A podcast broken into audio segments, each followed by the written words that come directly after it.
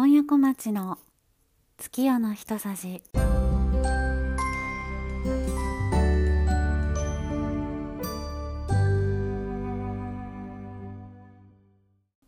12月19日満月。第7回目の配信となりました。今夜小町です。えー、今年最後の満月ですね。えっ、と今回の満月が2021年の満月の中では最も遠い満月ということです。なんか遠いっていうのはあの地球から月までの距離なんですけど、えっと、地心距離っていうそうで地球の中心からその天体まあ今回で言うと月なんですけどその天体までの距離のことを言うそうでえっと今回の満月の地震距離が約40万6,000キロらしいんですね。でえっと今年の満月の中で最も近かった満月が5月の26日だったそうなんですけどその時の地震距離っていうのが35万7,000キロだそうです。ねなんかまあちょっとよくわからないって言えばよくわからないんですけど まあ大体その月ってあの軌道が楕円形だからその満月によって距離が変わるんですよね。でまあ近い近いのと遠いのとあるみたいなんですけど面白いですよね。まあ、実際その満月2つをこう並べてね比べるっていうわけではないのでこう自分が見てなんかちょっと遠いなとかはあんまりわからないとは思うんですけどなんかそういったことも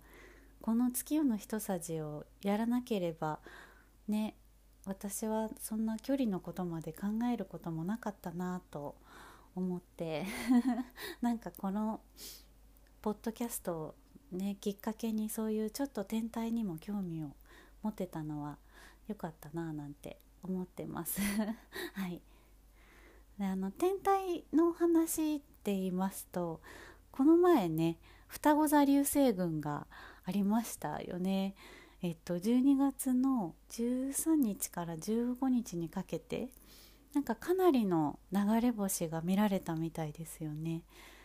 私はあの SNS とかで、まあ、いろんな方が写された画像や動画で 見させてもらったでまあ自分がその夜中に起きて見るっていうことはしなかったんですけど、まあ、それでもあの映像とかでもすごい綺麗でしたね。なんか結構流れているのが見れてあの良かったですね映像でも。えっと一番明るい流れ星のことを火球っていうあの火の玉で火球っていうそうなんですけどなんかそういう明るい流れ星の後になんか光の筋っていうか煙のようなものが何分か残ることがあってそれを流星痕っていうそうなんですね。まああの傷跡みたいな流星の跡っていうことらしいんですけど結構今回の双子座流星群でその流星痕の写真とかをあとま映像とかでも撮られている方がいてすっごい綺麗でしたね。これ自分でねなんか見れたらすごい良かっただろうなとか思いながらあの天体望遠鏡が欲しくなってしまいましたね。はいえーと、このね月夜の一さじもまあ今年最後の配信になるんですけど今回もあの朗読します。はい懲りずに まあこれまで、えっと、新見南吉の狐の使いという話と宮沢賢治のイチョウの実というね、まあ、2つともなんか可愛らしい感じのお話だったので今回はあの雰囲気をちょっと変えて夏目漱石の「夢十夜」というね小説の中の第1夜を読ませていただきます。夢十夜はあのタイトルの通りですね10の不思議なこう夢のお話が書かれた短編小説なんですけどまあその中でも第1夜っていうのは男女のこう恋愛のお話ではあるんですけど夢十夜の中では唯一のハッピーエンドになってるんじゃないかなというそんなお話ですね是非聞いてみてください。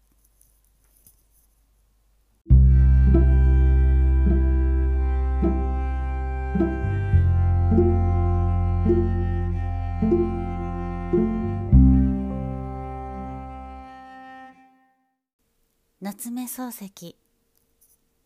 夢十夜。第一夜。こんな夢を見た。腕組みをして枕元に座っていると仰向けに寝た女が静かな声で「もう死にます」という。女は長い髪を枕に敷いて輪郭の柔らかな売りざね顔をその中に横たえている。真っ白な頬の底に暖かい血の色が程よくさして唇の色は無論赤い。到底死にそうには見えない。しかし女は静かな声で「もう死にます」とはっきり言った。自分も確かにこれは死ぬなと思った。そこで「そうかねもう死ぬのかね」と上から覗き込むようにして聞いてみた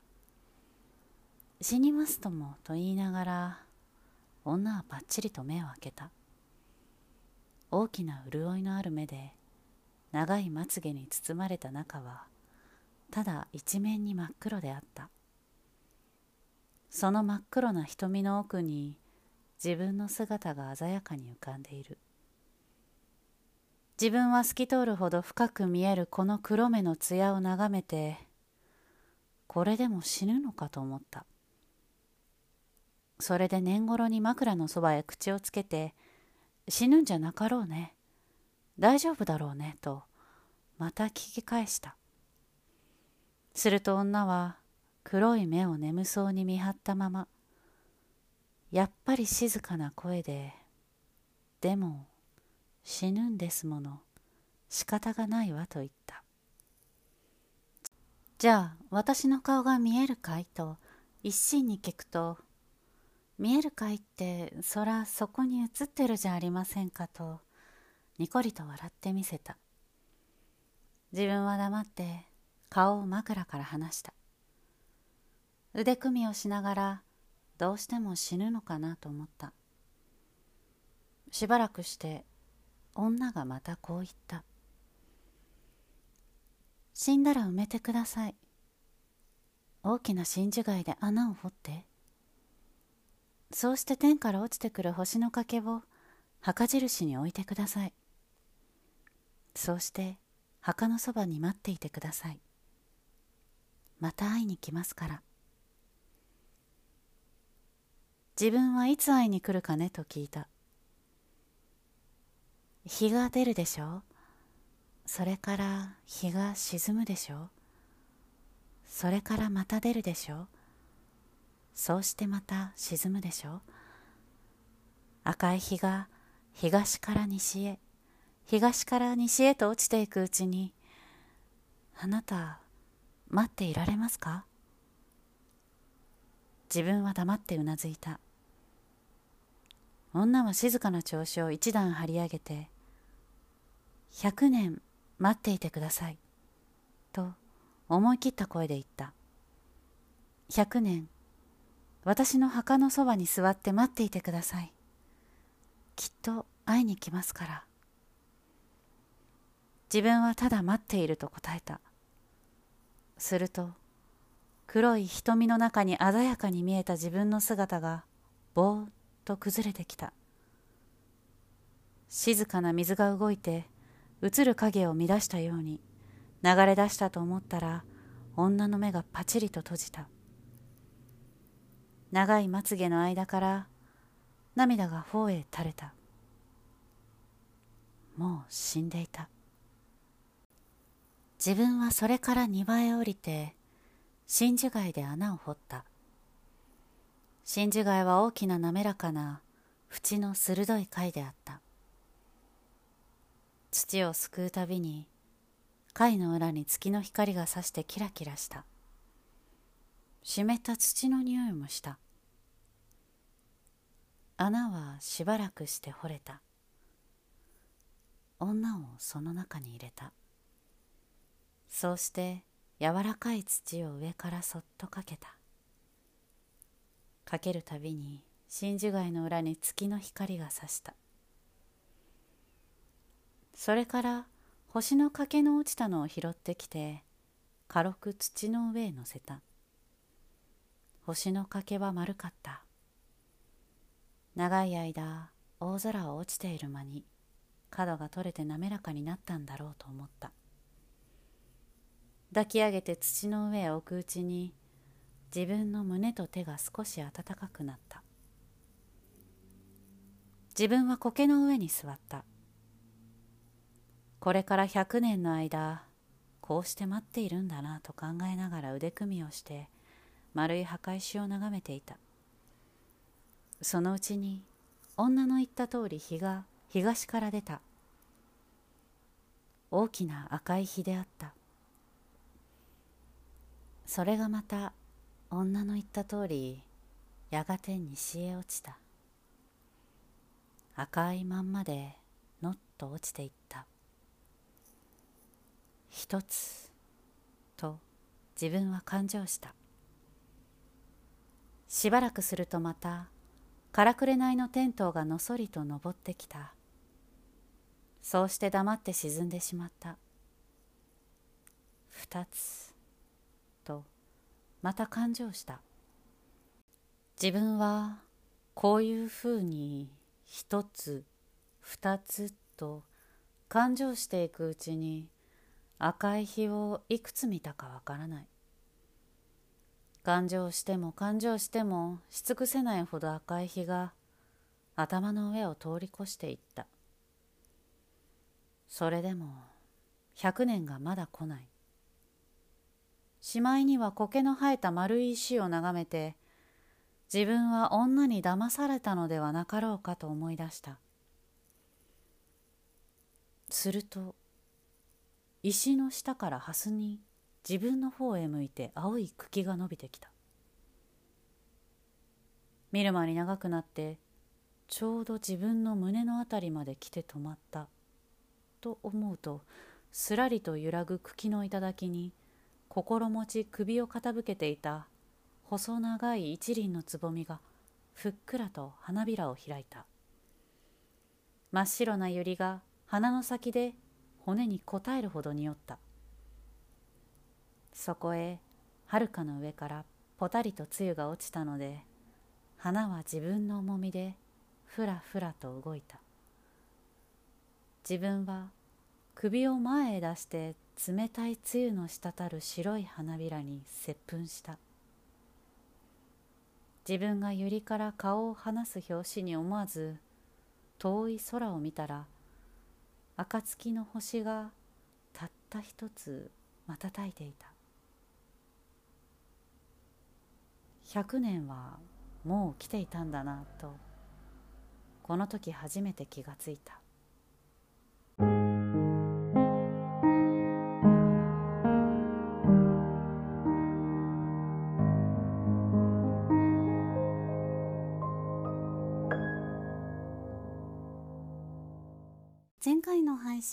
時になんか話したいなと思ってたことあるんですけどとか言ってエンディングでちょっと言ったんですけどちょっとねあのそのお話がいよいよ佳境になってきてまして、まあ、何のお話かと言いますと,、えっと「ラップスター誕生」というですね番組がありまして次世代ラッパー発掘番組というものなんですけどね。それがもうめちゃくちゃ面白くてなんかえっと、どういう番組なのかをこのラップスター誕生のサイトの説明のとこでに書かれていたのを読み上げますとまだ日の目を見ぬ次世代を担うラッパーが日本のどこかに存在する。昨今のフリースタイルブームにメスを入れるべくその完全なるカウンターとして発足した次世代ラッパー発掘オーディションプロジェクト。オーディション参加者は番組公式サイト上にあるトラックから1曲を選び即興フリースタイルではなく自らのライフを投影し練り上げられた自己紹介リリックを載せそのパフォーマンス動画を投稿。優勝を手にした栄えある1名には未来を切り開く活動資金300万円を贈呈というねあの内容なんですけどこれが一次審査ですね。でこのラップスター誕生って過去にも何度もやってたみたいなんですけど今回は審査員も全員新たになってっていう形で私は初めて見たんですけどねこの応募総数が2546人っていうねすごいですよね。でまあそのパフォーマンス動画の一次審査を通った31名の方が二次審査に行くんですけどもうその時点で31名までね絞られるっていうなんか二次審査に行っただけでかなりすごいことだとは思うんですけどでさらにその二次審査では31名が6つの A から F っていうグループに分かれてサイファーっていう審査をするんですけど、ま、サイファーっていうのがえっとこう輪になって順番にラップし合うみたいな意味みたいでそのグループの人がサイファーをしてそれを審査員の方が見て、えー、そこからさらに10名に絞られるんですね。で3次審査になるとその選ばれた10名の人たち一人一人にこうスポット当てて地元を密着してそれぞれのこうルーツに迫っていくっていう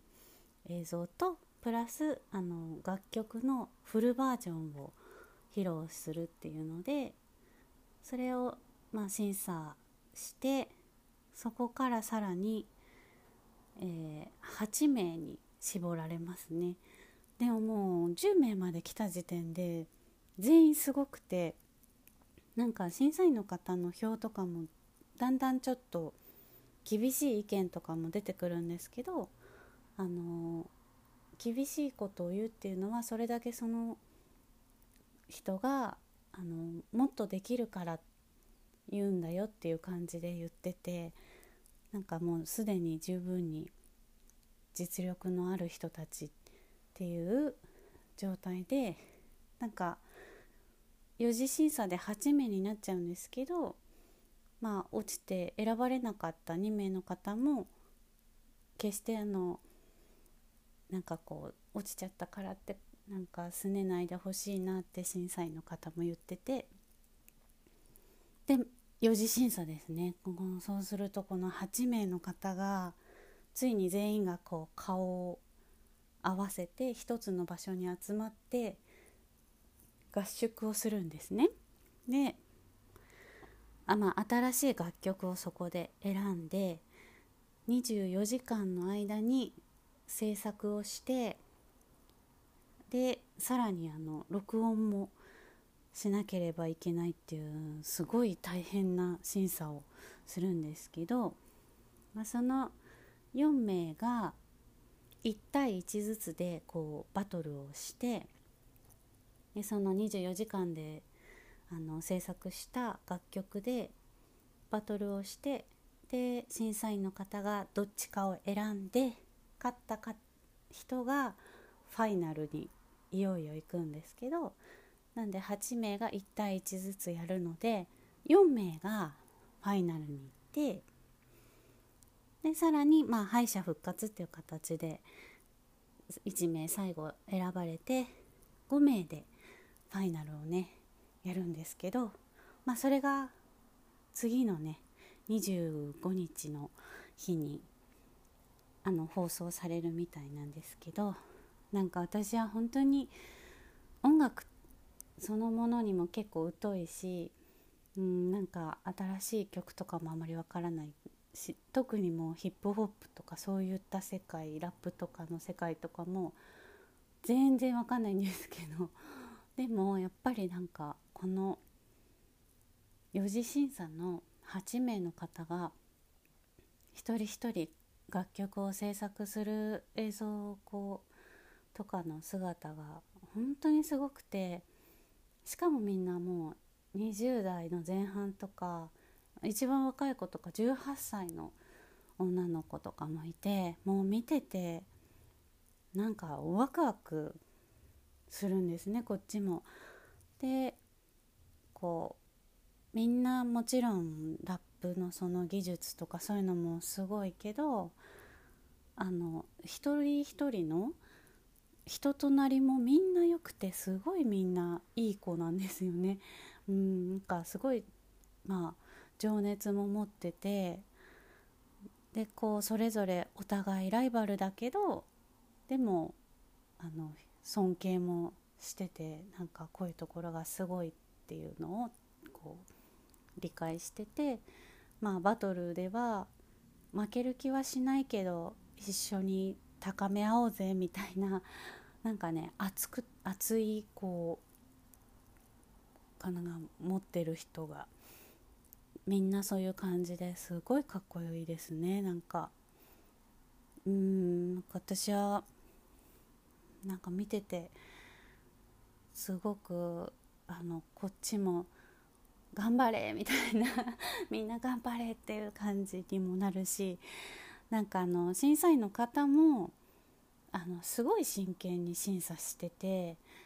なんか厳しい意見もたくさん言うしでもすっごいしっかりと褒めてくれるところもあったり本当にあのいい番組だなと思ってなんか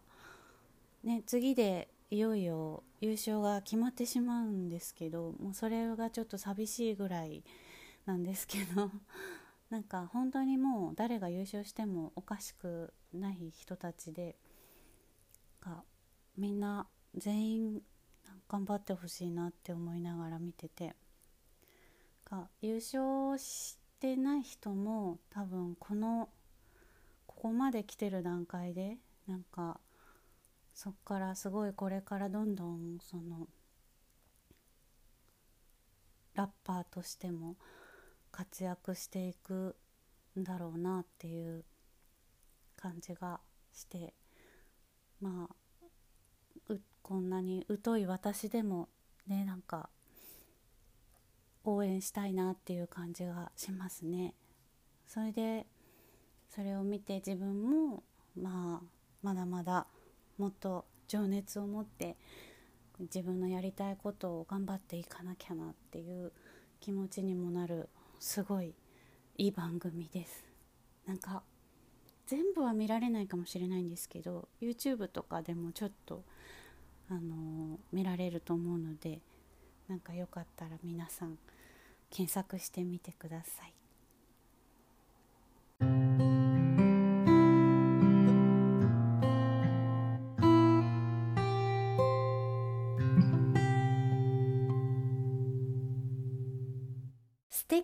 又吉さん。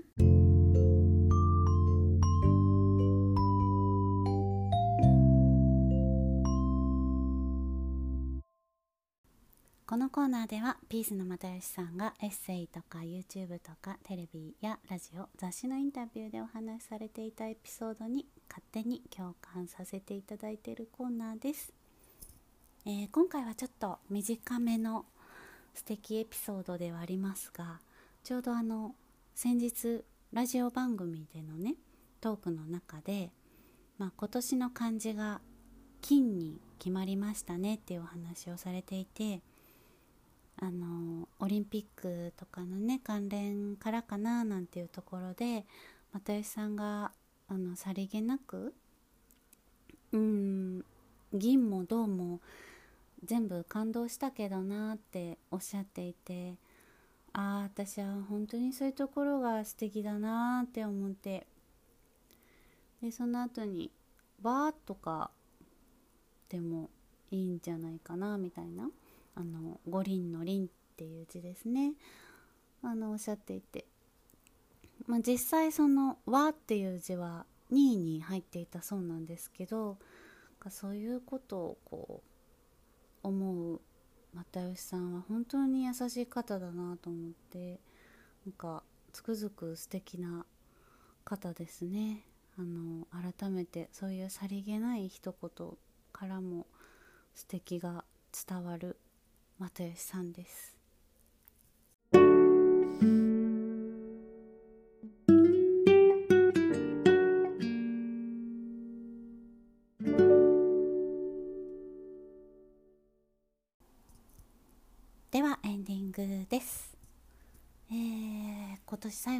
信ですがまあこの番組を始めたのが9月からなんですね。なので1年を振り返ると言っても実質3か ,3 ヶ月ほどのことではあるんですけどうーんとにかく新月と満月に配信するっていうことだけを決めて内容とかはもうその都度手探りといった感じだったんですけどまあ少しずつ形になっていけばいいなと思いながらやっていてうんなんかどうですかね？ちょっとはうん形になってきてるかな？まあ私がやりたいことをやるっていう意味ではあの朗読とかもあのやったりして楽しませていただいてますが来年もそんな感じでちょっとふわふわっとやっていけたらいいなと思います。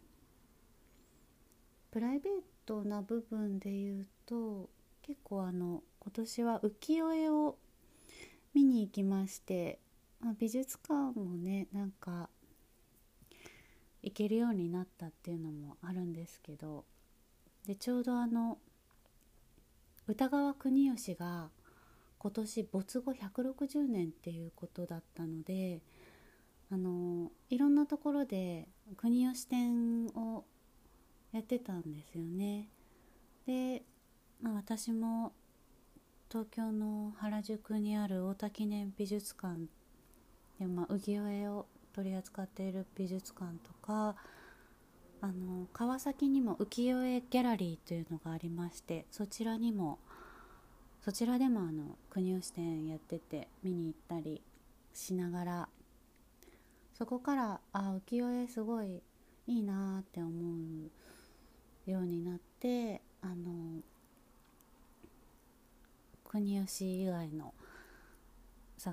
作品もちょちょこちょこと見に行っております。はい。なのでねあの浮世絵の話も本当そのうちに